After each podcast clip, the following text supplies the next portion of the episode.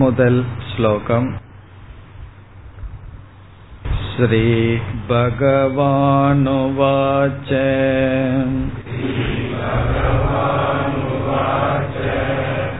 इदं शरीरं कौन्तेय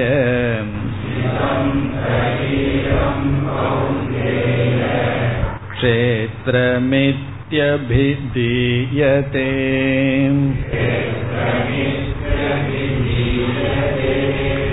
एतद्यो वेत्ति तं प्राहुः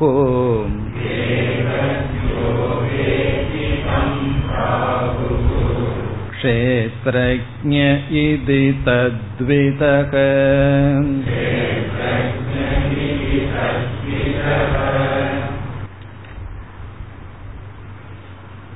முதல் இரண்டு ஸ்லோகத்தில் பகவான் மகா வாக்கியத்தை கொடுக்கின்றார் என்று பார்த்தோம். மகா வாக்கியம் என்பது ஜீவாத்மாவுக்கும் பரமாத்மா அல்லது ஈஸ்வரனுக்கும் உள்ள சம்பந்தத்தை பேசும் வாக்கியம். சில வாக்கியங்கள் அந்த சம்பந்தத்தை ஈஸ்வரன் காரணம் ஜீவர்கள் காரியம் என்றும் பேசும். அது மகா வாக்கியம் அல்ல ஜீவனுடைய உண்மையான சொரூபமும் ஈஸ்வரனுடைய உண்மையான சொரூபமும் ஒன்று. ஐக்கியம் என்று சொல்லும் வாக்கியம் மகா வாக்கியம் அதுதான் முதல் இரண்டு ஸ்லோகத்தின் சாரம் என்று பார்த்தோம். பிறகு முதல் ஸ்லோகத்தில் இந்த மகா வாக்கியத்தில் மூன்று சொற்கள் இருக்கின்றன அல்லது மூன்று தத்துவங்கள் அமைந்துள்ளது. ஒன்று நம்மை பற்றி ஜீவாத்மாவை பற்றிய விஷயம். இனி ஒன்று ஈஸ்வரனை பற்றி. மூன்றாவது அவர்களினுடைய சம்பந்தத்தை பற்றி பேசுவது. இதில் முதல் ஸ்லோகத்தில் பகவான் ஜீவாத்மாவை பற்றிய கருத்தை பேசுகின்றார். சென்ற வகுப்பில் பார்த்தோம் ஜீவாத்மா என்றால் நம்மை பற்றி. நம்மை பற்றி பகவான் பேசுகின்றார். நம்மை பற்றி பகவான் என்ன பேசுகின்றார் என்றால் எப்பொழுதெல்லாம் நான் நான் என்று நீ சொல்லிக் கொண்டிருக்கின்றாயோ அந்த நான் என்ற சொல்லுக்கு அர்த்தம் என்ன என்ற அறிவை பகவான் நமக்கு கொடுக்கின்றார். இப்பொழுது எனக்கு நான் என்ற சொல்லுக்கு அர்த்தம் தெரியுமே என்றால் அர்த்தம் தெரிகின்றது அது அனர்த்தத்துடன் சேர்ந்து தெரிந்து கொண்டு இருக்கின்றது. அதாவது அந்த அர்த்தத்தை நாம் தவறாக புரிந்து கொண்டிருக்கின்றோம். அந்த சரியான அறிவை பகவான் கொடுக்கின்றார். எப்படி என்றால் நம்மையே சாஸ்திரம் இரண்டு கூறாக பிரிக்கின்றது. எதையாவது ஒன்றை எடுத்துட்டு நம்ம டெஸ்ட் டியூப்ல போட்டு என்ன செய்வோம்? ஆராய்ச்சி செய்வோம். இதற்குள் என்னென்ன பகுதிகள் இருக்கின்றன? அதுபோல இப்பொழுது ஆராய்ச்சிக்கு எடுத்துக்கொண்ட விஷயம் என்னவென்றால் நாம் தான் நம்மையே எடுத்துக்கொண்டு சாஸ்திரம் இரண்டாக பிரிக்கின்றது இப்ப நம்ம எப்படி பிரிக்கின்றோம்? இரண்டாக பிரித்து அதில் ஒரு அம்சத்துக்கு ஆத்மா என்ற பெயர் இனி ஒரு அனாத்மா என்று ஒரு பெயர். இப்ப ஆத்ம அனாத்மா என்று நம்மை பிரிக்கின்றது. ஏன் இப்படி பிரிக்கின்றது என்றால் இந்த இரண்டையும் சேர்ந்து நான் என்று நாம் புரிந்து கொண்டு இருக்கின்றோம். இந்த ஆத்மா அனாத்மா என்ற இரண்டு தத்துவத்தையும் சேர்ந்து நான் என்று நாம் புரிந்து கொண்டதனால் சாஸ்திரம் நம்மை இரண்டாக பிரிக்கின்றது. இப்ப இந்த இடத்தில் அனாத்மா என்ற சொல் நம்முடைய உடலை குறிக்கின்றது ஷரீரத்தை குறிக்கின்றது. நம்முடைய உடல் அனாத்மா பிறகு இந்த உடலுக்குள் அறிவு ரூபமாக அறிபவனாக ஒருவன் இருக்கின்றான் அவனை ஆத்மா என்று சாஸ்திரம் அழைக்கின்றது ஆத்மா அறிபவன் அனாத்மா அறியப்படும் பொருள் இங்கு சரீரம். இப்ப இந்த இடத்தில் பகவான் என்ன சொல்லினால் குறிப்பிட்டார் என்றால் ஞாபகம் இருக்கின்றதா? அனாத்மாவை பகவான் க்ஷேத்திரம் என்ற சொல்லில் குறிப்பிட்டார். ஆத்மாவை பகவான் க்ஷேத்ரஜக என்ற சொல்லில் குறிப்பிட்டார். க்ஷேத்ரஜக என்றால் க்ஷேத்திரத்தை அறிபவன். க்ஷேத்திரம் என்றால் ஷரீரம் க்ஷேத்ரஜக என்றால் உடலை அறிபவன். இப்ப உடலை அறிபவன் உடல் என்று இரண்டாக பிரிக்கப்படுகிறது. இவ்விதம் இரண்டாக பிரிக்கப்பட்டு இந்த இரண்டினுடைய தர்மங்கள் என்ன என்று நாம் பார்க்க வேண்டும். ஏன் பகவான் இந்த உடலை க்ஷேத்திரம் என்று சொன்னார் என்பதற்கு நாம் சென்ற வகுப்பில் நான்கு பொருள்களை பார்த்தோம். அதில் கடைசியாக பார்த்த பொருள் க்ஷேத்திரம் என்றால் விளையும் பூமி. ஒரு வித ஒரு விதையை நாம் விதைத்தால் அதிலிருந்து பயிர்கள் தோன்றுகின்றன. அதுபோல் பாப புண்ணியம் என்ற விதைகளை இந்த உடல் என்ற வயலுக்குள் நாம் விதைத்து சுகதுக்கம் என்ற பயிரை நாம் வளர்க்கின்றோம் அல்லது அறுவடை செய்கின்றோம். அப்படி அறுவடை செய்யும் பொழுது புதிய பாப புண்ணியமான விதைகளையும் சேர்த்து கொள்கின்றோம். இவ்விதம் இந்த உடலானது சம்சார சக்கரமாக இயங்கி வருகின்றது. ஆகவே க்ஷேத்திரம் என்று சொன்னார். இப்ப இந்த உடல் க்ஷேத்திரம் அதாவது சரீரம் அறியப்படுவது கஷேத்ரஜக என்றால் அறிபவன் ஆத்ம தத்துவம். இப்பொழுது நாம் எப்படி பார்க்க வேண்டும்? நம்மையே இரண்டு கூறாக பிரித்து அனாத்மாவான உடலினுடைய தன்மைகள் என்ன? ஆத்மஸ்வரூபத்தினுடைய தன்மைகள் என்ன என்று பிரிக்க வேண்டும். பிரித்து என்ன புரிந்து கொள்ள வேண்டும் இறுதியில்?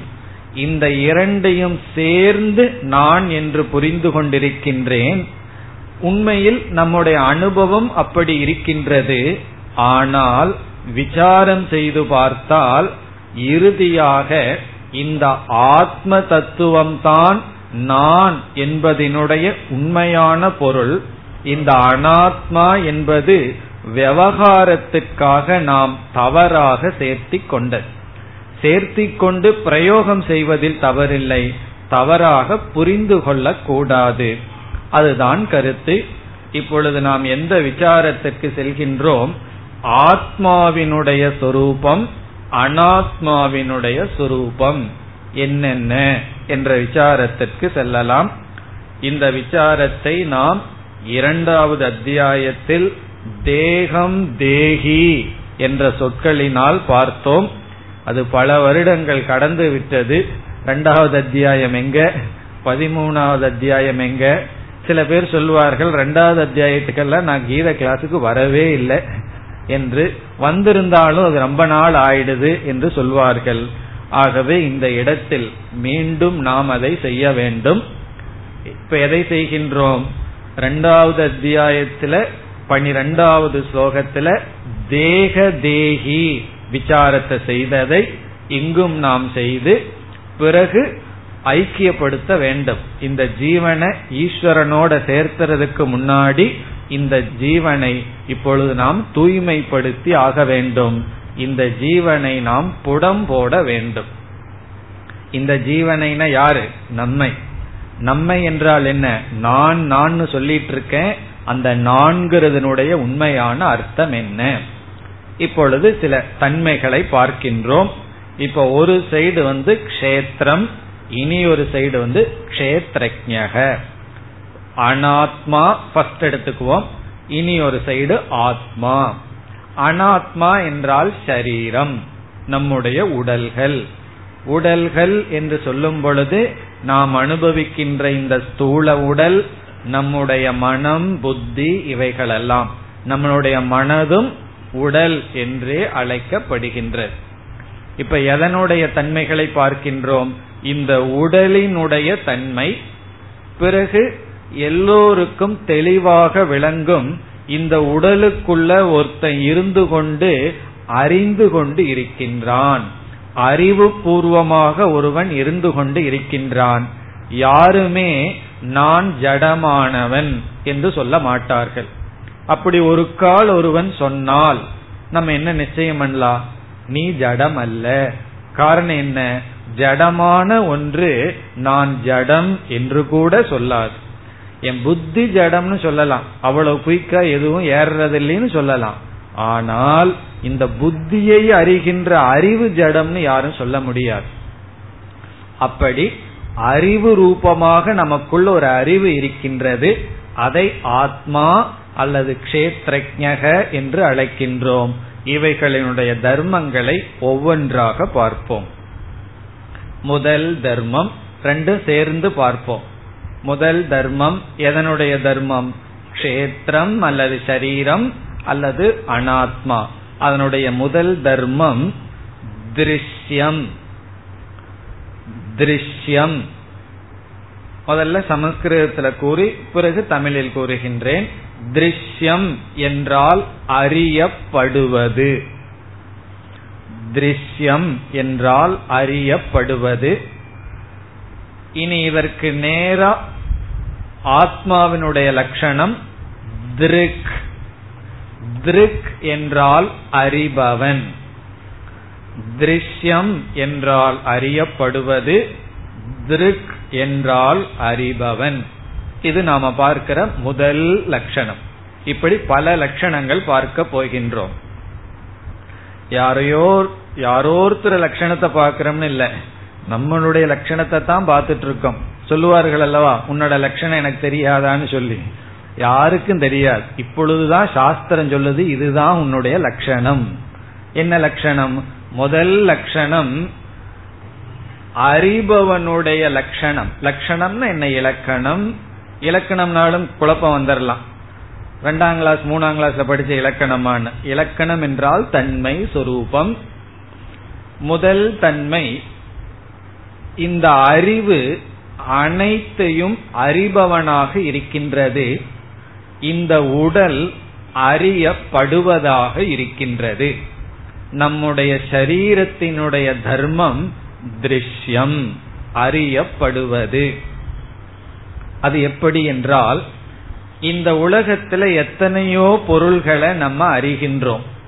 டேபிள் அறிகிறோம் சேர் அறிகிறோம் பாதையில எத்தனையோ மிருகங்கள் செல்கின்றது அவைகளை அறிகின்றோம். அப்படி அனைத்தையும் நாம் அறிகின்றோம் அறிபவன் நான் அது அறியப்படுவதுன்னு சொல்றோம்.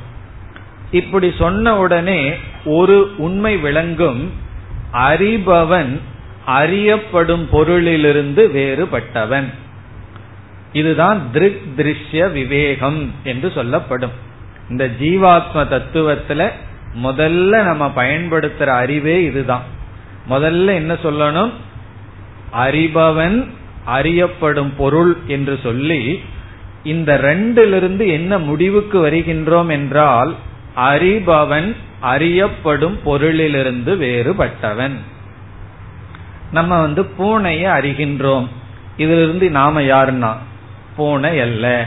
எலியை நான் பார்க்கின்றேன். நான் எலி அல்ல. இதெல்லாம் ரொம்ப சுலபமா புரிஞ்சிடும் யாரு வந்து தன்னை பூனை எலின்னெல்லாம் நினைச்சிட்டு இருக்கிறது இல்லை ஆனால் இந்த உடலுக்கு வந்த உடனே நாம் என்ன சொல்ற நான் தான் இந்த உடம்பு. இவ்வளவு வெயிட் இருக்கேன் இவ்வளவு வெயிட் குறைஞ்சிருக்கு. இப்படி எல்லாம் நம்ம சொல்றோம்.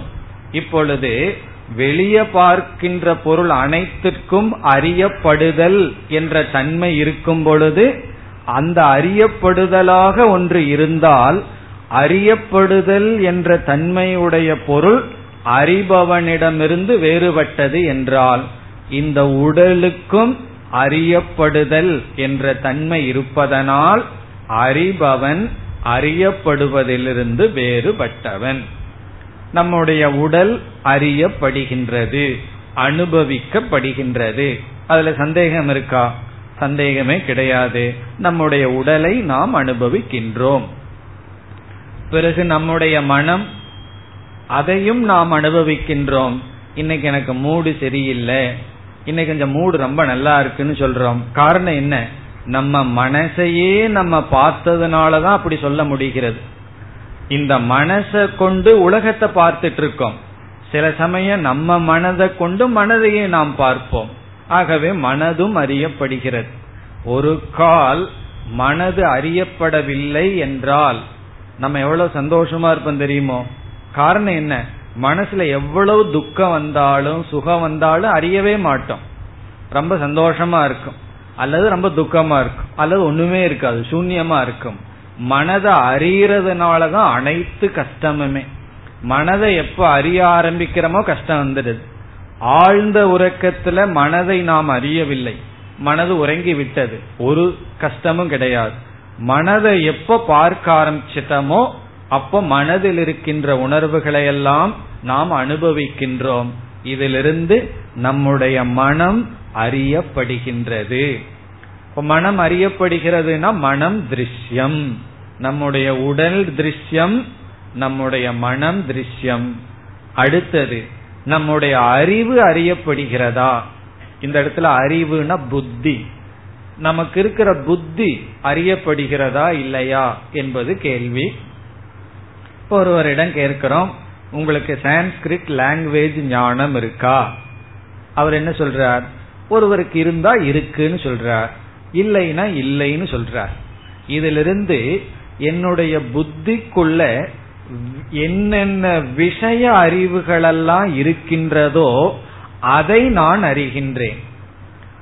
பிறகு என்னுடைய புத்திக்குள்ள என்னென்ன விஷய அறிவு இல்லையோ அதையையும் நான் அறிகின்றேன். இப்ப நான் என்னத்தை எல்லாம் அறிகிறேன்? புத்திக்குள் இருக்கின்ற அறிவையும் அறிகின்றேன். இந்த அறிவு என்பது விஷய ஞானம். பிறகு அறியாமையையும் நான் அறிகின்றேன். இதிலிருந்து என்ன தெரிகிறதுனா இந்த அறிவை அறிபவன் வேறு அந்த அறிவு வேறு இந்த அறியாமையிலிருந்தும் அவன் வேறுபட்டவன். காரணம் என்ன?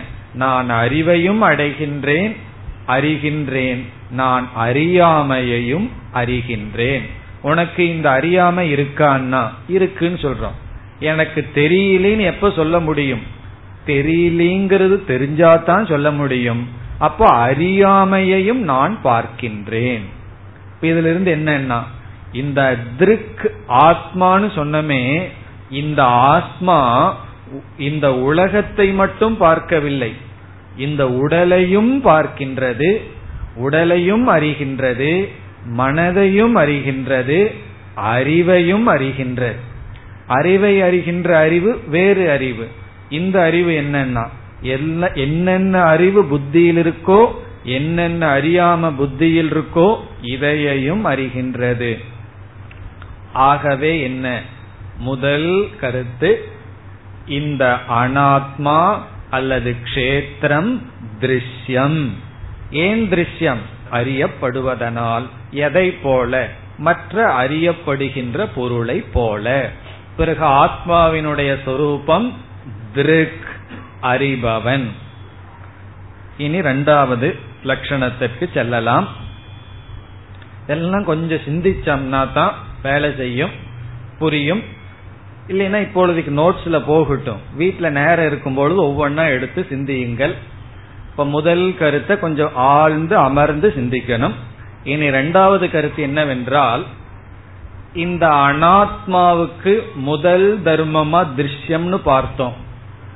இனி என்ன சொல்றோம்?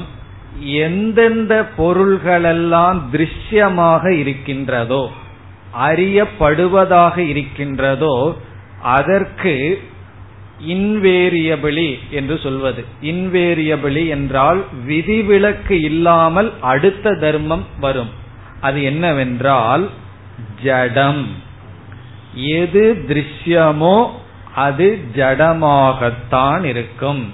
அப்ப ஷரீரம் அல்லது அனாத்மாவினுடைய இரண்டாவது சொரூபம் ஜடம்.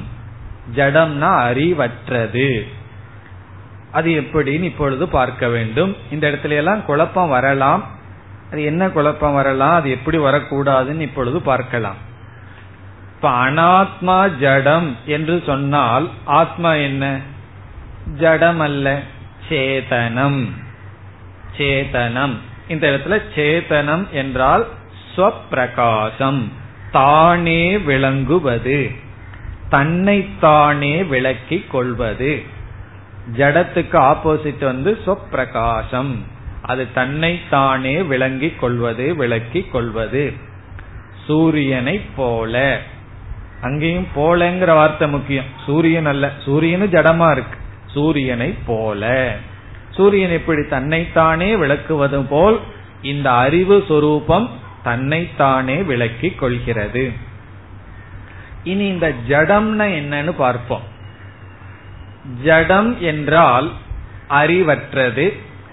இப்பொழுது எந்தெந்த பொருளுக்கெல்லாம் பார்க்கப்படுதல் திருஷ்யம் என்ற தன்மை இருக்கின்றதோ அந்த பொருள் கண்டிப்பாக ஜடமாகத்தான் இருந்தாக வேண்டும். அப்படி இல்லைன்னா என்னென்ன தோஷம் வரும்னெல்லாம் தர்க்க சாஸ்திரத்துல விஸ்தாரமா இருக்கு. அதை சொன்னோம் அப்படின்னா இப்ப நம்ம புத்தி ஜடமா இருங்கிறதுனால அதை சொல்லல. ரொம்ப கடினமா இருக்கும். ஒரு கால் திருஷ்யம் சேதனமாக இருந்தால் என்ன தோஷம் வரும்னெல்லாம் விளக்க வேண்டாம். அக்செப்ட் பண்ணிக்குவோம். ஸ்ரத்தையோட ஏற்றுக்கொள்வோம் ஏன்? அப்படித்தான் அப்படின்னு ஏற்றுக்கொள்வோம். ரொம்ப இதற்குள்ள போக வேண்டாம். இப்ப எதை நம்ம இப்ப அக்செப்ட் பண்ணிக்கிறோம்? எதெல்லாம் பார்க்கப்படுமோ அது கண்டிப்பாக ஜடமாகத்தான் இருக்கும். இருந்தாக வேண்டும். இல்லைன்னா என்ன தோஷம் வரும்னு வேண்டாம். இருந்த இருக்கின்றது என்பதோடு இப்பொழுது நிறுத்தி கொள்வோம். இதுல வந்து சுலபமா புரியுறது எது என்றால் நம்ம எத்தனையோ பொருள்களை பார்க்கிறோம். அந்த பொருள்கள் எல்லாம் ஜடமா இருக்கு. வாகனங்களை பார்க்கிறோம் ரோட பார்க்கிறோம் ஆகாசத்தை பார்க்கிறோம் நெருப்ப பார்க்கிறோம் நீரை பார்க்கிறோம் எல்லா பொருள்களும் பார்க்கப்படும் பொருள் ஜடமான பொருள். பிறகு குழப்பம் எங்க வருதுன்னா என்னுடைய உடலை நான் பார்க்கிறேன் ஆனா அது ஜடமா இல்லையே. அதுல ஒரு அறிவு இருக்கேன்னா இல்ல அது ஜடம்னு சொன்னா என்ன செய்வார்? ஒரு தடியை எடுத்து உங்க உடல்ல அடிக்கிறேன். பிறகு நீங்க மறுபடி சொல்லுங்க ஜடமா இல்லையான்னு சொல்லி. என்ன சொல்லுவோம்? தடியை எடுத்து யாராவது நம்ம அடிச்சா நம்ம அதை உணர்றோம் அல்லவா அப்ப உடலை எப்படி ஜடம்னு சொல்வீர்கள்?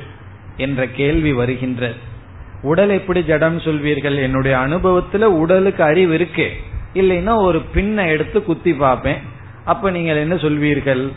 அது வந்து ஜடம்னு உங்களால சொல்ல முடியாது. அதற்கு மீது சொன்னீங்கன்னா வேற ஏதாவது செய்து பார்ப்பேன். வேற ஏதாவது அடிச்சு பார்ப்பேன். ஆகவே என்ன சொல்றோம்? அனுபவத்துல உடல் உணர்கின்றது. எப்படி ஜடம் என்று சொல்வீர்கள். இதற்கும் பல விதத்துல பார்க்கலாம். ஆனா ஒரு சிறிய உதாரணத்துல இதற்கு நம்ம பதில் பார்க்கின்றோம். இப்போ ஒரு பொருள் ஒன்றினால் உருவாக்கப்பட்டது என்றால் அந்த பொருள் அந்த தன்மையுடன் தான் இருக்கும். எப்படின்னா களிமண்ணிலிருந்து பானைகள் உருவாக்கப்பட்டுட்டா பானை பூரா என்ன இருக்கும்? களிமண்ணா தான் இருக்கும். பானையா மாறின உடனே தங்கமா மாறுறதா இருந்தா எப்படி இருக்கும்? அப்படி இருப்பதில்லை. அதுபோல இந்த உடல் எதனால் உருவாக்கப்பட்டதுன்னு பார்க்கணும். அப்படி பார்த்தா பஞ்ச பூதங்களினுடைய சேர்க்கை தான் இந்த உடல். நம்ம வயிற்றுல ஆகாசம் இருக்கு எம்டி ஸ்பேஸ் இருக்கு. அதனாலதான் இட்லி சாம்பார் எல்லாம் உள்ள அப்படியே போயிட்டு இருக்கு. அப்போ உள்ள என்ன இருக்கு? எம்டி ஸ்பேஸ் இருக்கு ஆகாசம் இருக்கு. உடல்ல நீர் இருக்கு. ஒரு கால் நீர் இல்லைன்னா நம்ம பவுடரா மாறிடுவோம். நீர் இருக்கிறதுனாலதான் அந்த ஷேப் எல்லாம் இருக்கு. பிறகு பூமி இருக்கு காற்று இருக்கு அக்னி இருக்கு. நைன்டி எயிட் பாயிண்ட் போர் சொல்றமே அந்த ஹீட் இருக்கு. இதுல இருந்து என்ன தெரியுதுன்னா இந்த உடல் பஞ்சபூதத்தினுடைய சேர்க்கை. நம்ம வெளியே பார்த்துட்டோம் எல்லா பஞ்சபூதங்களும் ஜடம்தான். அப்ப ஜடமான பஞ்சபூதங்களினால் உருவானது கண்டிப்பாக ஜடமாகத்தான் இருக்கணும். ஆனா அதுல நான் சில உணர்வை உணர்றேனேனா அதுக்கு வேற ஏதாவது காரணம் இருக்கலாம். ஆனால் இந்த உடல் உண்மையில் சுவாவமாக ஜடமாகத்தான் இருக்க வேண்டும். காரணம் அது ஜடமான பஞ்சபூதத்தினுடைய விகாரம். இதே பிரின்சிபலை தான் ஒரு ஸ்டெப் ஹையரா கொண்டு போவோம். நம்முடைய மனதும் சூக்மமான பஞ்சபூதத்தில் சேர்க்கை. ஆகவே மனதும் ஜடம்தான். நம்ம மனசு ஜடம்தான். காரணம் என்னன்னா அதுவும் சூக்மமான பூதங்களினுடைய சேர்க்கை. புத்தியும் ஜடம்தான். இத தெரிஞ்சதுக்கு அப்புறம் யாராவது நம்ம பார்த்து ஜடம்னு சொன்னா நீ உண்மையத்தான் சொல்றன்னு அவங்ககிட்ட கோச்சு கூடாது. காரணம் என்ன? உண்மைதான உடலும் ஜடந்தான் புத்தியும் ஜடந்தான் மனசும் ஜடந்தான் இவைகள் எல்லாமே ஜடந்தான். அதனாலதான் ஒரு ஞானி சொல்றார் அவர் சொன்னவர் ஞானியா தான் இருக்கணும். இப்படி சொன்னதுனால யாராவது என்ன என்னுடைய உடலை நிந்தனை செய்தால் என்னுடைய உடலை திட்டுனாங்கன்னு வச்சுக்குவோமே சரிதான். தப்பு கிடையாது. காரணம் என்ன? இந்த உடலை நானே திட்டிட்டு இருக்கேன் அவங்களும் சேர்ந்து கொள்கிறார்கள். ஆகவே அவர்களெல்லாம் என்னுடைய நண்பர்கள். என்னுடைய உடலையோ மனசையோ புத்தியையோ யாராவது நிந்தனை செய்தால் அவர்கள் என்னுடைய நண்பர்கள். காரணம் என்ன? என் நானே இந்த உடல் மனம் புத்தியை நிந்தனை பண்ணிட்டு இருக்கேன் ஆகவே என்னுடைய நல்ல நண்பர்கள். என்னுடைய ஆத்மாவை யாராவது நிந்தனை செய்தால் அவர்கள் அவர்களையே நிந்தனை செய்கிறார்கள். காரணம் என்ன? அவர்களுடைய ஆத்மாவும் என்னுடைய ஆத்மாவும் ஒண்ணுதான். ஆகவே சொல்றார் ஆத்மானம் எதி நிந்தந்தி சுவாத்மானம் ஸ்வயமேவகி. என்னுடைய ஆத்மாவை யாராவது திட்டினா அவர்கள் அவர்களையே திட்டிக் கொள்கிறார்கள். அதுக்கு எதுக்கு நான் அவர்கிட்ட கோச்சுக்கணும்? ஷரீரம் எதி நிந்தந்தி சகாயாஸ்தே ஜனாகா என்னுடைய சரீரத்தை நிந்தித்தா அவர்களெல்லாம் என்னுடைய நண்பர்கள். அப்ப என்னன்னா உலகத்துல பகைவர்களே கிடையாது. இந்த அறிவோடு இருந்தால். இல்லைன்னா எல்லாமே பகைவர்கள் தான். அப்படி இந்த சரீரம் நிந்தனைக்குரியது இந்த சரீரம் ஜடமானது. சரீரம் சொல்லும் போது மனசு புத்தி அகங்காரம் சித்தம் எல்லாம். காரணம் இல்லை எல்லாமே ஜடமான பஞ்சபூதங்களின் தோற்றம். பிறகு இனி ஒரு கருத்து. நான் வந்து எதையெல்லாம் பார்க்கிறனோ அதெல்லாம் ஜடம்தான். உங்க சரீரத்தை நான் பார்க்கிறேன் ஜடம். உங்களுடைய அறிவை நான் பார்த்ததே கிடையாது. எந்த அறிவு எந்த ஒரு அறிவினால் உங்களை பார்க்கிறனோ அந்த அறிவு உங்க அறிவை பார்த்தது கிடையாது. எந்த உங்களுடைய அறிவினால என்னையும் மற்றவர்களையும் பார்க்கிறீர்களோ அந்த அறிவு என்னுடைய அறிவு சுரூபத்தை பார்த்ததில்லை பார்க்க போறதில்லை. நல்லது பார்க்கவும் முடியாது. பிறகு பார்க்கிறதெல்லாம் என்னன்னா அனாத்மா அனாத்மாவை பார்க்குது. அனாத்மாவைத்தான் நம்ம பார்க்க முடியும். காரணம் என்ன? சரீரம் ஜடம். இது ரெண்டாவது கருத்து என்ன? பார்க்கப்படும் பொருள் அனைத்தும் ஜடம். திருஷ்யம் ஜடம். அது ஜடமாகத்தான் இருந்தாக வேண்டும். பிறகு திருக் சேதனம் அல்லது ஸ்வப்பிரகாசம். இந்த சைத்தன்யம் அல்லது ஆத்மா இருக்கின்றதல்லவா? அது ஜடம் அல்ல அது தன்னைத்தானே விளக்கிக் கொள்கின்ற ஒரு தத்துவம். அதை விளக்குறதுக்கு யாரும் வேண்டாம். அதையும் ஈஸியா சொல்லி புரிய வச்சிடலாம். இப்பொழுது எதையாவது ஏதாவது ஒரு கேள்வி கேட்டா அதற்கு நீங்க பதில் என்ன சொல்லலாம்? தெரிஞ்சு சொல்கிறேன்னு சொல்லலாம். அதாவது இந்த புஸ்தகத்துல என்ன இருக்குன்னா நான் பார்த்து சொல்றேன். இப்ப எந்த ஸ்லோகம் படிச்சிட்டு இருக்கிறோம்னா பார்த்து சொல்றேன்னு சொல்லலாம் கேட்டு சொல்றேன்னு சொல்லலாம். இப்பொழுது நீங்கள் இருக்கிறீர்களா அப்படின்னு கேட்டா அதுக்கு இல்ல பக்கத்தில் இருக்கிறவங்ககிட்ட கேட்டு தான் சொல்லணும்னு சொல்லுவோமா? கிளாஸுக்கு வர்றதுக்கு யார்கிட்டயாவது கேட்டு வரலாம். ஆனா அனுமதி கொடுத்தா வரலாம். இல்ல என்னுடைய மனைவி சொன்னாதான் நான் இருக்கிறேன்னு சொல்லுவேன் கணவன் சொன்னாதான் இருக்கிறேன்னு சொல்லுவேன்னு சொல்லுவோமோ? எப்படி இருக்கிறேங்கிறதுக்கு அவங்க நிர்ணயிக்கலாம். இருக்கிறேன்னு சொல்றதுக்கு எந்த விதமான யாருடைய உதவியும் தேவையில்லை. ஐ ஆம் நான் இருக்கேன் என்பது சுயமாக விளங்கிக் கொண்டு இருக்கிறது கண்ணினுடைய உதவி தேவையில்லை காதினுடைய உதவி தேவையில்லை இல்ல நான் தொட்டு பார்த்து சொல்றேன்னு சொல்ல வேண்டியது இல்லை எந்த பிரமாணமும் இல்லாமல் அகம் அஸ்மி நான் இருக்கின்றேன் என்று சுயமாக எந்த ஒரு அறிவு விளங்குதோ அது நமக்குள்ளதான் விளங்கிட்டு இருக்கு அது ஆத்மஸ்வரூபம். இப்ப இது இரண்டாவது லட்சணம். இனி மூன்றாவது. இந்த ரெண்டும் தான் முக்கியம். இனிமேல் வர்றதெல்லாம் ரொம்ப சுலபமானது. இந்த ரெண்டையும் நம்ம புரிஞ்சிட்டோம்னா இனிமேல் வர்றதெல்லாம் சுலபமாக புரிந்து விடலாம். மூன்றாவது லட்சணம் திருஷ்யம் ஜடம் அநேகம். அநேகம்னா பலவாக இருக்கின்றது. இந்த திருஷ்யமாக அனாத்மாவாக ஜடமாக இருப்பது அநேகம். ஏகம்னா ஒன்று அநேகம்னா பல. அதுல நமக்கு சந்தேகமே இல்லை. எத்தனை விதமான சரீரங்கள் எத்தனை விதமான பொருள்கள் எல்லாம் இருக்கின்றது. ஆகவே பலவாக இருக்கின்றது. எண்ணிக்கைக்கு அடங்காததாக இருக்கின்றது. இவ்வளவு அனாத்மாக்கள் என்னவே முடியாது. அவ்வளவு இருக்கின்றது. நம்மளுடைய உடல்லேயே பேதம் இருக்கு. ஸ்தூல உடல் சூக்ம சரீரம் என்றெல்லாம் பலவாக இருக்கின்றது. அப்ப திருஷ்யம் பல. இனி அடுத்தது என்ன? நீங்களே சொல்லிடலாம் அநேகம்ங்கிறதுக்கு ஆப்போசிட் என்ன? ஏகம். இந்த அறிவு ஒன்றுதான். இந்த அறிவு பல கிடையாது. ஒரே ஒரு அறிவு தான் அறிவு ஏகம். ஆத்மா ஏகக. ஆத்மா ஒன்று. அது ஒன்றாகவே இருக்கு. பல ஆத்மா இல்லை. சவிகாரம். சவிகாரம் என்றால் மாற்றத்துக்கு உட்பட்டது. விகாரம்னா மாடிபிகேஷன் மாற்றம். சவிகாரம்னா விகாரத்துடன் கூடியது. மாறிக்கொண்டே இருப்பது. எது? அதுல மாற்றம் வந்துடாதே மாற்றி போட்டுக்க மாட்டீங்களே. எது மாறிக்கொண்டே இருப்பது? கஷேத்திரம் ஷரீரம் ஜடம். திருஷ்யம் அநேகம் மாறிக்கொண்டே இருக்கின்றது. மாறாம இருக்கவே இருக்காது. திருஷ்ட நஷ்ட சுவாவம்னு இந்த உலகத்துக்கு ஒரு லட்சணமே இருக்கு. ரொம்ப அழகான லட்சணம். திருஷ்ட நஷ்டம்னா திருஷ்டம்னா பார்த்தது. நஷ்டம்னா போயாச்சு. ஒரு செகண்ட் பார்த்தேன் உடனே அது வந்து நாசம் ஆயாச்சாம் ஒவ்வொரு செகண்டும் நஷ்டத்தை அடைந்து கொண்டு இருப்பதுதான் இந்த உலகம். இப்ப இந்த பில்டிங் ஒரு காலத்துல கட்டப்பட்டிருக்கு. ஒரு ஐம்பது அறுபது வருஷம். அது வரைக்கும் தாங்கிறது கஷ்டம். இது ஒரு இருபது வருஷம்னு வச்சுக்கோமே.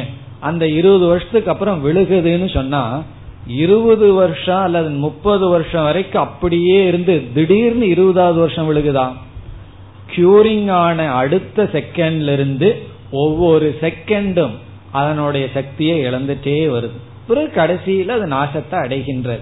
அப்படி அனைத்தும் மாறிக்கொண்டே வருகின்றது.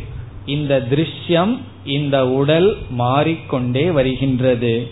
இதத்தான் பகவான் இரண்டாவது அத்தியாயத்துல கௌமாரம் எவ்வனம் ஜெரா என்று சொன்னார்.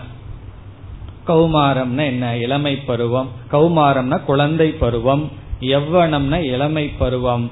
ஜெரானா வயோதிகம். இதெல்லாம் இந்த சரீரத்திற்கு இருக்கின்றது.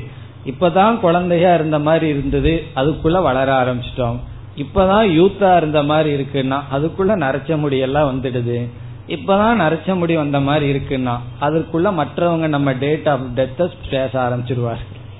அப்படி காலம் ரொம்ப வேகமா போயிட்டு இருக்கு நமக்கு சின்ன குழந்தைகள்லாம் வந்து சொல்கின்றது ரொம்ப ஆச்சரியமா இருக்கு. ரெண்டாம் கிளாஸ் படிக்கிற குழந்தை வந்து சீக்கிரமா இந்த வருஷம் போயிருதே அப்படின்னு சொல்கின்றது. இப்ப எல்லாத்துக்கும் என்ன புரிகின்றது? மாற்றம் வந்து கொண்டே இருக்கின்றது. வரணும். வரலின்னு என்ன ஆகிறது? பிறந்த நாள்ல இருந்து அப்படியே இருந்தோம்னா எப்படி இருக்கும்னா? மாறணும் பிறகு போகணும். மற்றவங்களுக்கு வழியை விட்டுட்டு போகணும். இதெல்லாம் என்னன்னா உடலினுடைய தர்மம். இப்ப உடலினுடைய தர்மம் என்ன? விகாரம். இனி வந்து ஆத்மாவினுடைய தர்மம் என்ன? நீங்களே சொல்லிடலாம். என்ன? சவிகாரம் அந்த இடத்துல சாவ விட்டுட்டு ஒரு நிர்ங்கிற வார்த்தையை போடணும். நிர்விகாரம் மாற்றம் அடையாதது. இந்த ஆத்மாவினுடைய அறிவினுடைய தர்மம் மாற்றம் அடையாதது. நிர்விகார சொரூபம் எப்படி தெரியுதுன்னா எந்த நான் சின்ன பையனா இருந்தனோ எந்த நான் இளைஞனா இருந்தனோ அதே நான் தான் தாத்தாவாய் என்ன சொல்லிட்டு இருக்கேன்? அப்படியெல்லாம் இருந்தேன்னு சொல்லிட்டு இருப்போம். இந்த வயசானவர்கிட்ட போயிட்டோம்னு சொன்னா ஏதாவது ஒரு கேள்வியை கேட்டுட்டா எப்படி ஆரம்பிப்பார்கள் தெரியுமோ? நைன்டீன் ஃபார்ட்டி சிக்ஸ்ல ஆரம்பிச்சிருவார்கள்? காரணம் என்ன? அந்த வயசுல நான் இப்படி எல்லாம் இருந்தேன்னு பெருமை அடிச்சுக்குவாங்க. நான் அப்படி ஓடுவேன் பண்ணுவேன். இப்ப என்னன்னா தடிய ஊன முடியல. அப்படி எல்லா விதமான மாற்றங்களுக்குள் நான் மாறாம இருந்திருக்கேன். அதனாலதான் அந்த மாற்றத்தை எல்லாம் சொல்ல முடிகின்றது. இப்படி இந்த அறிவுக்கு வயதில்லை. வயது வந்து உடலுக்குத்தான்.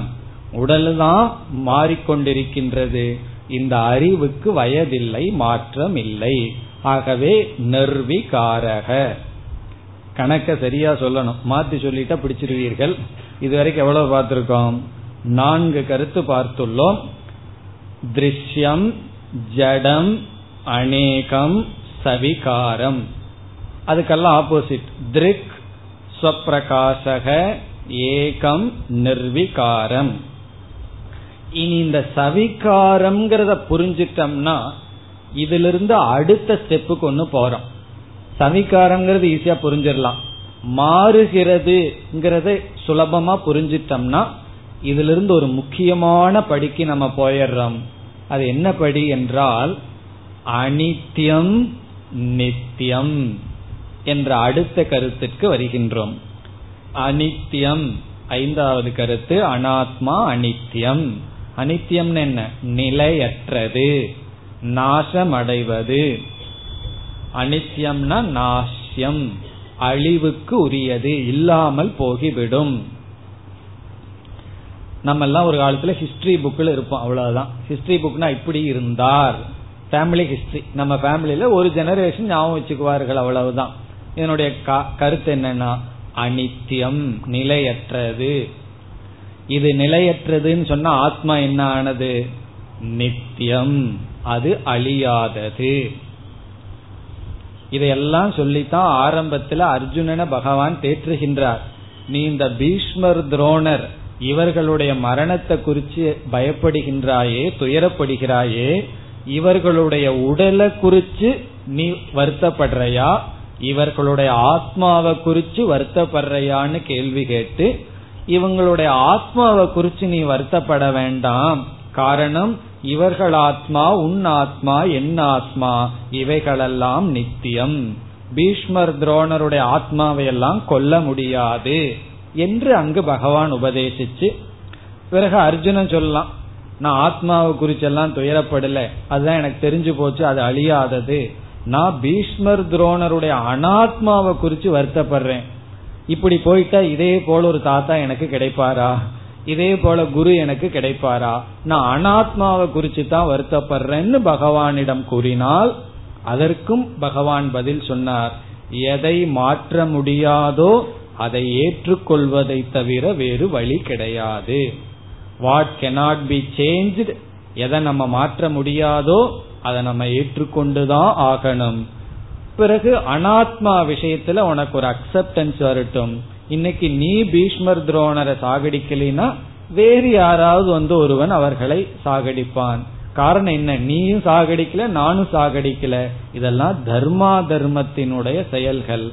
அவர்களுடைய அதர்மம் அவர்களை எப்படியும் மரணத்துக்கு உட்படுத்திவிடும். எது? ஷரீரம் என்றெல்லாம் அங்கு பகவான் சொன்னார்.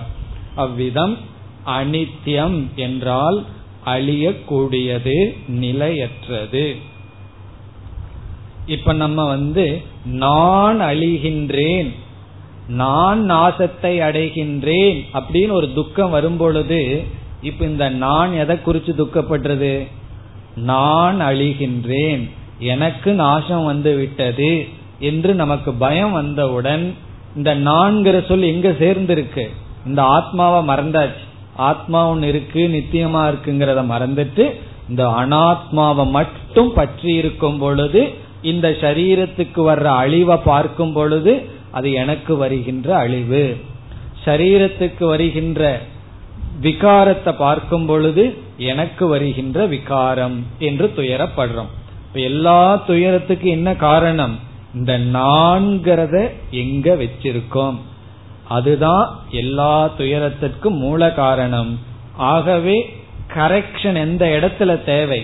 எந்த இடத்துல மாற்றம் தேவைன்னா இந்த நான்கிற அறிவுக்கு நான்கிற இடத்துல சரியான அறிவு தேவை. இப்ப இந்த சொல்லெல்லாம் நேரடியா நம்ம சம்சாரத்திலிருந்து நிவர்த்திக்கும். எப்பொழுதுனா இந்த ஆத்மா நித்தியக என்று புரிந்து கொண்டார் இனி ஆறாவது சகுணம் சகுணம் என்றால் குணங்களுடன் கூடியது. சத்துவ ரஜஸ் தமஸ் என்ற குணங்களுடன் கூடியது சரீரம். அல்லது அனாத்மா. நம்முடைய உடலே சத்துவம் ரஜஸ் தமஸ் இவைகளினுடைய சேர்க்கை. அதனால நம்முடைய செயலும் அப்படி இருக்கும். சில சமயம் தமோ குணத்தோடு இருப்போம். சில சமயம் சத்துவ குணத்தில் இருப்போம். சில சமயம் ரஜோ குணத்தில் இருப்போம். இந்த மூன்றுனுடைய தன்மை இந்த உடல் பிறகு இந்த உலகம். இதெல்லாம் பகவான் பின்னாடி சொல்ல போற நம்ம சாப்பிடுற சாப்பாட்டை முதல் கொண்டு மூணா பிரிக்க போற இது சத்துவம் ரஜஸ் தமஸ்ன்னு சொல்லி குணத்தை பற்றி விஸ்தாரமா நம்ம பார்க்க போகின்றோம். ஒரு அத்தியாயமே பகவான் அதற்காக ஒதுக்குகின்றார். இப்ப அடுத்த கருத்து என்ன இந்த கருத்து என்னவென்றால் இந்த அனாத்மா முக்குண வடிவமானது. தமோகுணம் ரஜோகுணம் சத்துவகுணம் என்று. இனி உடனே அடுத்தது என்ன? ஆத்மா நிர்குணம். எப்படி? நிர்விகாரம்னு சொன்னது போல நிர்குணம். எந்த விதமான குணமும் இதனிடம் கிடையாது. சத்துவகுணமும் கிடையாது ரஜோகுணமும் கிடையாது தமோ குணமும் கிடையாது.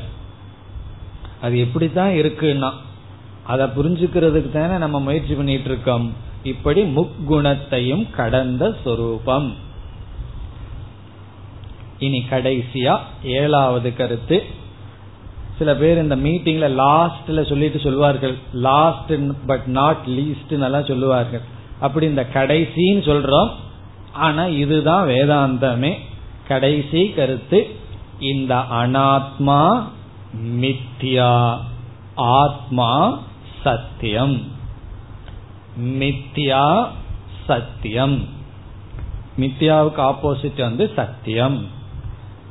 இது எனக்கு புரியலையேன்னா இது புரிஞ்சா நாம இங்க இருக்கோம் அல்லது இப்படி இருக்கோம். இது புரியறதுக்கு தான் எல்லா பாடும் பட்டுட்டு இருக்கோம் ஒரு பெரிய ப்ரொஃபசர் இவ்விதம் சொன்னார்னு சாமிஜி சொல்வார். அவர் ரொம்ப வருஷம் வேதாந்தம் படிச்சுட்டு இருந்தாராம். கடைசியில சொன்னாராம் பதினஞ்சு வருஷம் படிச்சுட்டு. எனக்கு வேதாந்தத்துல எல்லாம் புரிஞ்சது ரெண்டே ரெண்டு சொல்லுதான் புரியலனா. என்னன்னா இந்த சத்தியம் மித்யா இந்த ரெண்டு தான் புரியல மீதி எல்லாம் புரிஞ்சதுன்னா. சாமி கேட்டார் மீதி என்ன புரியறதுக்கு இருக்கு? வேதாந்தத்துல புரிய வேண்டியதே இந்த ரெண்டு தான். சத்தியம் மித்தியா புரிஞ்சுட்டா வேற ஒன்னும் புரியறதுக்கு இல்ல. இது புரியலனா வேற எதுவுமே புரியலின்னு அர்த்தம். வேற என்ன இருக்கு அங்க புரிஞ்சுக்கிறதுக்கு? அப்படி இந்த மித்தியான்னா என்ன சத்தியம்னா என்னங்கிறது தான் வேதாந்தமே. வேதாந்தம் மட்டுமல்ல வாழ்க்கையே இதுதான். இது அவ்வளவு சுலபமா புரிஞ்சுக்க முடியாது. அதனால என்னன்னா சொல்லாம பேசாம இருங்கோ. முயற்சி பண்ணி பார்ப்போம். மித்தியாங்கிற சொல்லுக்கு ஒரு லட்சணம். இந்த லட்சணத்தை மனசுல வைப்போம் புரியும் போது புரியட்டும். எது அனுபவத்துக்கு இருக்கின்றதோ உண்மையில் இல்லையோ அது மித்தியா. இதுதான் மித்தியாவுக்கு லட்சணம். எது அனுபவத்துக்கு இருக்கின்றதோ ஆனால் உண்மையில் இல்லையோ அது மித்தியா. எது அனுபவத்துக்கு இருக்கிறதோ ஆனால் உண்மையில் இல்லையோ.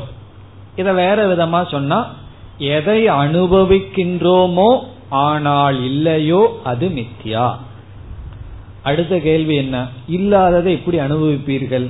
இல்லாததனுடைய அனுபவம் எப்படி வரும்னா வரலாம்.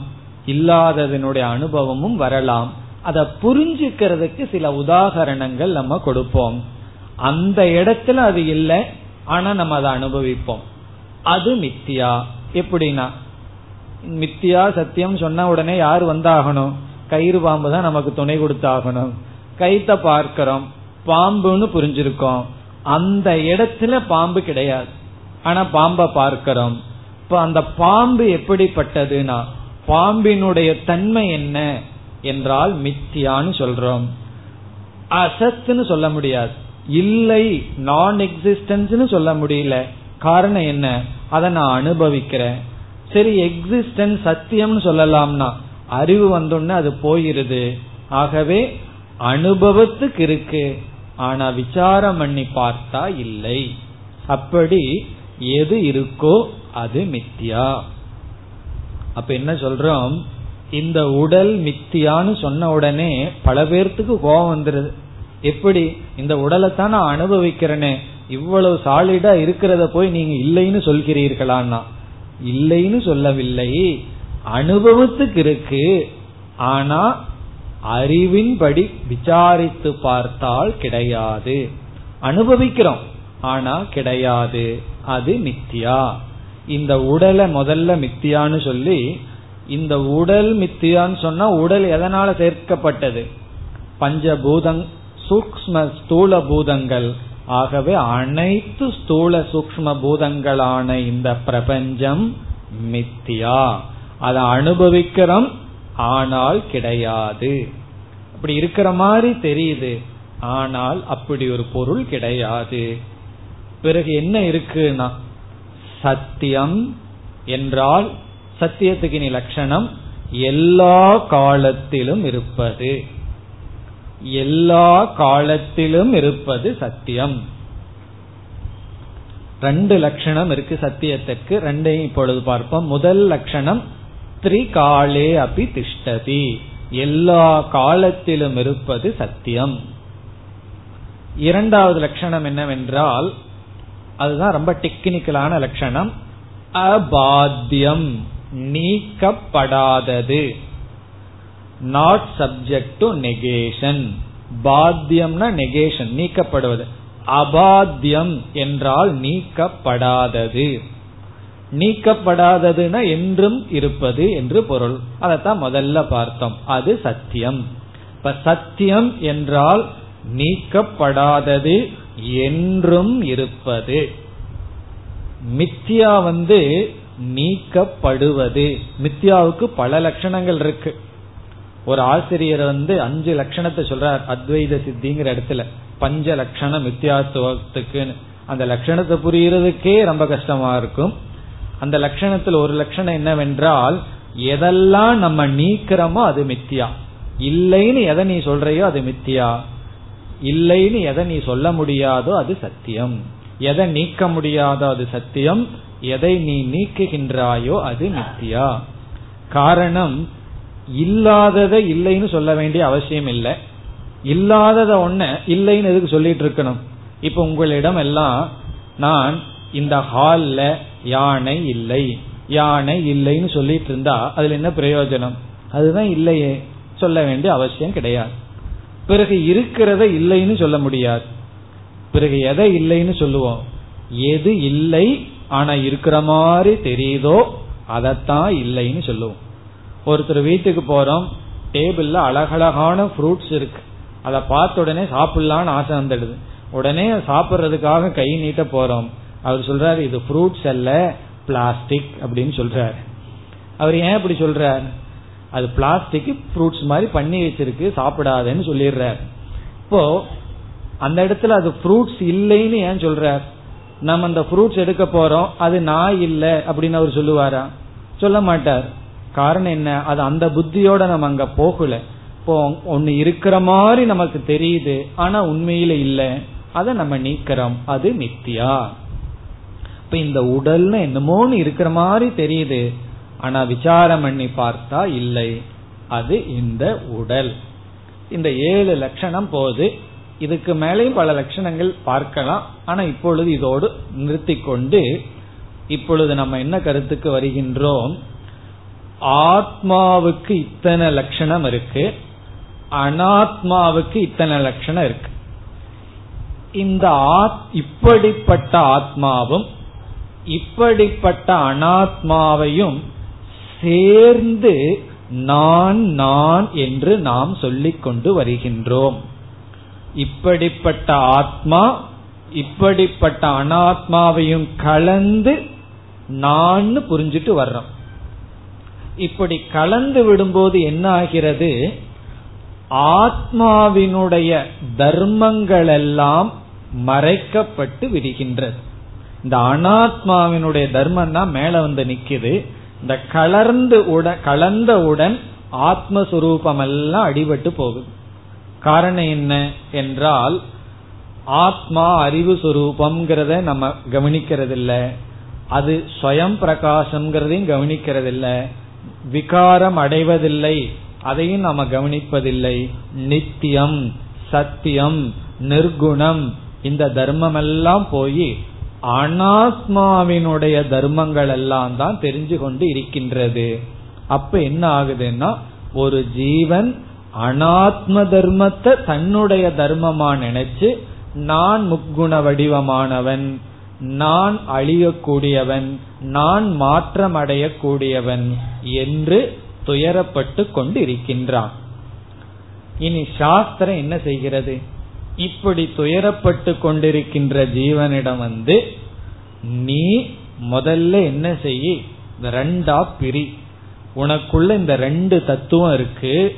அதாவது ஆத்மா அனாத்மான்னு இருக்குன்னு பிரிச்சு உன்னை வந்து நீ ஆத்மாவாக புரிந்து கொள் என்ற உபதேசத்தை செய்து பிறகு என்ன செய்கிறது? இந்த ஒரு உடலுக்குள்ள இப்படிப்பட்ட ஆத்மாவாக நீ இருக்கின்றாயின் உபதேசத்தை பண்ணது. பிறகு ஒவ்வொரு ஜீவனுடைய உடம்புலையும் என்ன இருக்கு? இதே போல ஒரு ஆத்மா. நித்தியமாக அழியாத மாறாத சத்தியமாக ஆத்மா இருக்குமாங்கிற சந்தேகம் வரும்பொழுது அடுத்த ஸ்லோகத்துல பகவான் பதில் சொல்ல போறார். இப்ப இந்த ஸ்லோகம் எது வரைக்கும்னா ஒவ்வொரு ஜீவனும் அவரவர்களை இரண்டு கூறாக பிரித்து அறியப்படுவது க்ஷேத்திரம் ஷரீரம். இதை அறிபவன் வேறு. இப்ப ரெண்டு ஸ்டெப்னு நம்ம பார்த்தோம். அதுல முதல் ஸ்டெப் என்னன்னா இந்த ரெண்டா பிரிச்சு இரண்டாவது ஸ்டெப் அந்தந்த தர்மங்களை அங்கங்க வைக்கிறது. சரீரத்தினுடைய தர்மத்தை எல்லாம் சரீரத்துக்கிட்ட வச்சு ஆத்மாவினுடைய தர்மத்தை எல்லாம் ஆத்மா கிட்ட வைக்கிறது. நம்ம செய்யற தப்பு என்னன்னா எதைய எந்த இடத்துல வைக்கணுமோ அந்த இடத்துல வைக்கிறது இல்லை காலையில படிக்கிற நியூஸ் பேப்பர் வரை கொண்டு எது எந்த இடத்துல இருக்கணுமோ அது அந்த இடத்துல இல்லாதது தான் ப்ராப்ளம் வீட்லயே சண்டை போடுவாங்கல்ல எடுத்ததை எடுத்த இடத்துல வைக்கிறது இல்லைன்னு சொல்லி. வெளியே அதே கேஸ் தான் உள்ளயும் அதே கேஸ் தான். உள்ளேயும் எதை எங்க வைக்கணுமோ அதை நம்ம அங்க வைக்கிறது இல்லை அப்படி விவாகம் பண்றதத்தான் பகவான் இந்த அத்தியாயத்தில் என்ன சொல்றார்? கஷேத்திர கஷேத்திரஜ விபாக யோக விபாகம்னா பிரிக்கிறது. எதை ரெண்டையும் பிரிக்கிறோம். நம்மையே ரெண்டா பிரிச்சிடுறோம். இது ஆத்ம தத்துவம் இது அனாத்ம தத்துவம் என்று பிரிச்சு இந்த ஆத்ம தத்துவத்தின் அடிப்படையில ஈஸ்வரனோட நமக்கு என்ன ரிலேஷன்ஷிப் என்ன சம்பந்தம்? அனாத்ம தத்துவத்தின் அடிப்படையில பகவானோட நமக்கு என்ன சம்பந்தம் எல்லாம் அடுத்த ஸ்லோகத்துல பார்ப்போம். இப்ப இந்த ஸ்லோகம் ஜீவ விசாரம் இத்துடன் முடிவடைகிறது. இனி நம்ம ஸ்லோகத்திற்குள் சென்று பொருளை பார்க்கலாம். நம்ம முதல் வரியத்தான் பார்த்திருக்கோம். மீண்டும் முதல் வரியை பார்த்து இரண்டாவது வரிக்கு செல்லலாம். இதம் ஷரீரம் கௌந்தேய. கௌந்தேயன்னு அர்ஜுனனை அழைக்கின்றார்.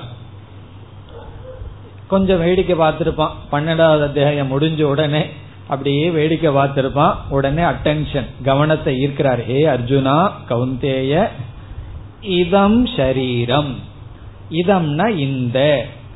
சுட்டி காட்டுறார். இந்த ஷரீரம் ஷரீரம்னா உடல். இந்த உடல் க்ஷேத்திரம் இதி. க்ஷேத்திரம் என்று அபிதீயதே சொல்லப்படுகின்றது. இது என்றால் என்று. இந்த உடல் ஷரீரம்ங்கிற சொல்லுக்கே என்ன பொருள் என்றால் சீரியதே இது சரீரம் சீரியதே என்றால் எது நாசத்தை அடையுமோ அது சரீரம் ஒரு கால் நாசத்தை அடையாம இருந்தா தான் டாக்டர்கிட்ட போகணும். இன்னும் என் உடம்பு அப்படியே இருக்கேன்னு. ஆனா என்ன பண்றோம்? ஏதாவது கொஞ்சம் மாற்றம் வந்துட்டா உடம்புல மாற்றம் வந்துடுதேன்ட்டு போறோம். அவருக்கு அது நல்லது தானே. அவர் ஏதாவது மாத்திரையை கொடுத்து மறுபடியும் ஒரு மாற்றத்தை பண்ணி அடைச்சு விட்டுறார். அப்படி மாற்றம் அழிவு இந்த சரீரத்தின் சுவாவம். இதம் சரீரம் இந்த உடல் க்ஷேத்திரம் என்று சொல்லப்படுகிறது. இனி இரண்டாவது வரைக்கும் வந்தால் ஏதத் என்றால் இதை. இதை என்றால் இந்த உடலை இந்த உடலை யக வேத்தி யார் அறிகிறாரோ எந்த ஒரு தத்துவம் அறிகிறதோ எகன யார். இந்த இடத்துல ஆத்மாவை குறிக்கின்றது. யார் அறிகிறாரோ வேத்தி என்றால் அறிகிறாரோ தம் அந்த தத்துவத்தை அவரை அந்த அறிபவரை அடுத்ததுக்கு அடுத்த சொல் க்ஷேத்ரஜக கஷேத்திரத்தை அறிபவன். இந்த உடலை அறிபவனை க்ஷேத்ரஜக இதி என்று பிராகுகு. சொல்கிறார்கள் அழைக்கிறார்கள் பிராகுகுண சொல்கிறார்கள். இதெல்லாம் யாரு சொல்றா? கடைசி சொல் தத்விதக. தத்விதக என்றால் இந்த உண்மையை அறிந்தவர்கள். தத்விதகன தத்துவத்தை அறிந்தவர்கள் உண்மையை தெரிந்தவர்கள் ஞானிகள் ரிஷிகள். இப்ப ஞானிகள் என்ன சொல்கிறார்கள்? இந்த உடல க்ஷேத்திரம் என்றும் இந்த உடலை அறிபவனை க்ஷேத்ரஜன் என்றும் சொல்கிறார்கள். இப்ப இந்த இடத்துல நம்ம என்னென்னலாம் புரிஞ்சுக்கணும்? ஒவ்வொரு ஜீவனும் இந்த உடலும் உடலை அறிபவனுமாக இருக்கின்றான். அதுல மறக்க கூடாத கருத்து அறிபவன் அறியப்படும் பொருளிலிருந்து வேறுபட்டவனாக உண்மையில் இருக்கின்றான். அறியாமையில் இந்த இரண்டையும் கலந்து விட்டான். இனி அறியப்படுகின்ற உடலினுடைய தன்மைகள் என்ன? நம்ம ஒரு லிஸ்ட் பார்த்தோம். அறிபவனுடைய தன்மைகள் என்ன? ஒரு லிஸ்ட் பார்த்தோம். இப்படி இருக்கின்றது. அப்ப நம்மையே நம்ம ரெண்டா பிரிச்சு அறிபவன் கஷேத்ரஜக அறியப்படும் பொருள் இதம் ஷரீரம் என்று சொல்லி உள்ளார் இந்த இடத்துல பகவான் கஷேத்திரம்ங்கிற சொல்லுக்கு இந்த உடலை பொருளா சொன்னார். ஆனால் இனி என்ன செய்ய போகின்றார்? கஷேத்திரம்ங்கிற சொல்லுக்கு அனைத்து ஜட பிரபஞ்சத்தையும் பொருளாக சொல்ல போகிறார். இந்த உலகத்தையே கஷேத்திரம்னு சொல்ல போறார். எதெல்லாம் ஜடமோ அனைத்தும் கஷேத்திரம் என்று சொல்லப்பட இருக்கின்றது. ஆனா இந்த இடத்துல ஏன் உடலை மட்டும் கஷேத்திரம்னு சொன்னார்னா ஆத்ம அனாத்ம விசாரம் நடைபெறுவதனால் இந்த இடத்துல பகவான் உடலை மட்டும் கஷேத்திரம்னு சொன்னார். இனி ஜெகத் அனைத்தையும் கஷேத்திரம்னு சொல்ல போகின்றார். இதோடு எவ்வளவு தூரம் நம்ம விசாரத்துக்கு வந்துள்ளோம் என்றால் ஜீவ விசாரத்தை முடிச்சுள்ளோம். நான் என்று நாம சொல்லும் பொழுது அதுல இந்த ரெண்டு தத்துவம் அடங்குகிறது. அறியாமையினால ரெண்டையும் கலந்து நான் நினைச்சிட்டு இருக்கோம் இப்ப அதை பிரிச்சு இது இது இதனுடைய தர்மம் என்று மனதில் கொள்ள வேண்டும். இனி இந்த அறிவுடன் ஈஸ்வரனிடம் செல்ல வேண்டும். ஈஸ்வரனிடம் செல்ல வேண்டும்னு என்ன அர்த்தம்? ஈஸ்வர தத்துவ விசாரத்திற்கு செல்ல வேண்டும். ஈஸ்வரனிடம் செல்ல வேண்டும்னா அடுத்த கிளாஸ் வந்தா அனுப்பிச்சிருவீங்களோ மேல? ஈஸ்வரனிடத்தில் அனுப்பிச்சிருவீங்களோன்னு பயம் வேண்டாம். ஈஸ்வரனுடைய தத்துவ விசாரத்திற்கு சென்று பிறகு ஈஸ்வரன் யாருன்னு பார்த்து சம்பந்தத்தை பார்க்க வேண்டும். அடுத்த வகுப்பில் தொடரலாம். ஓம் போர் நமத போர்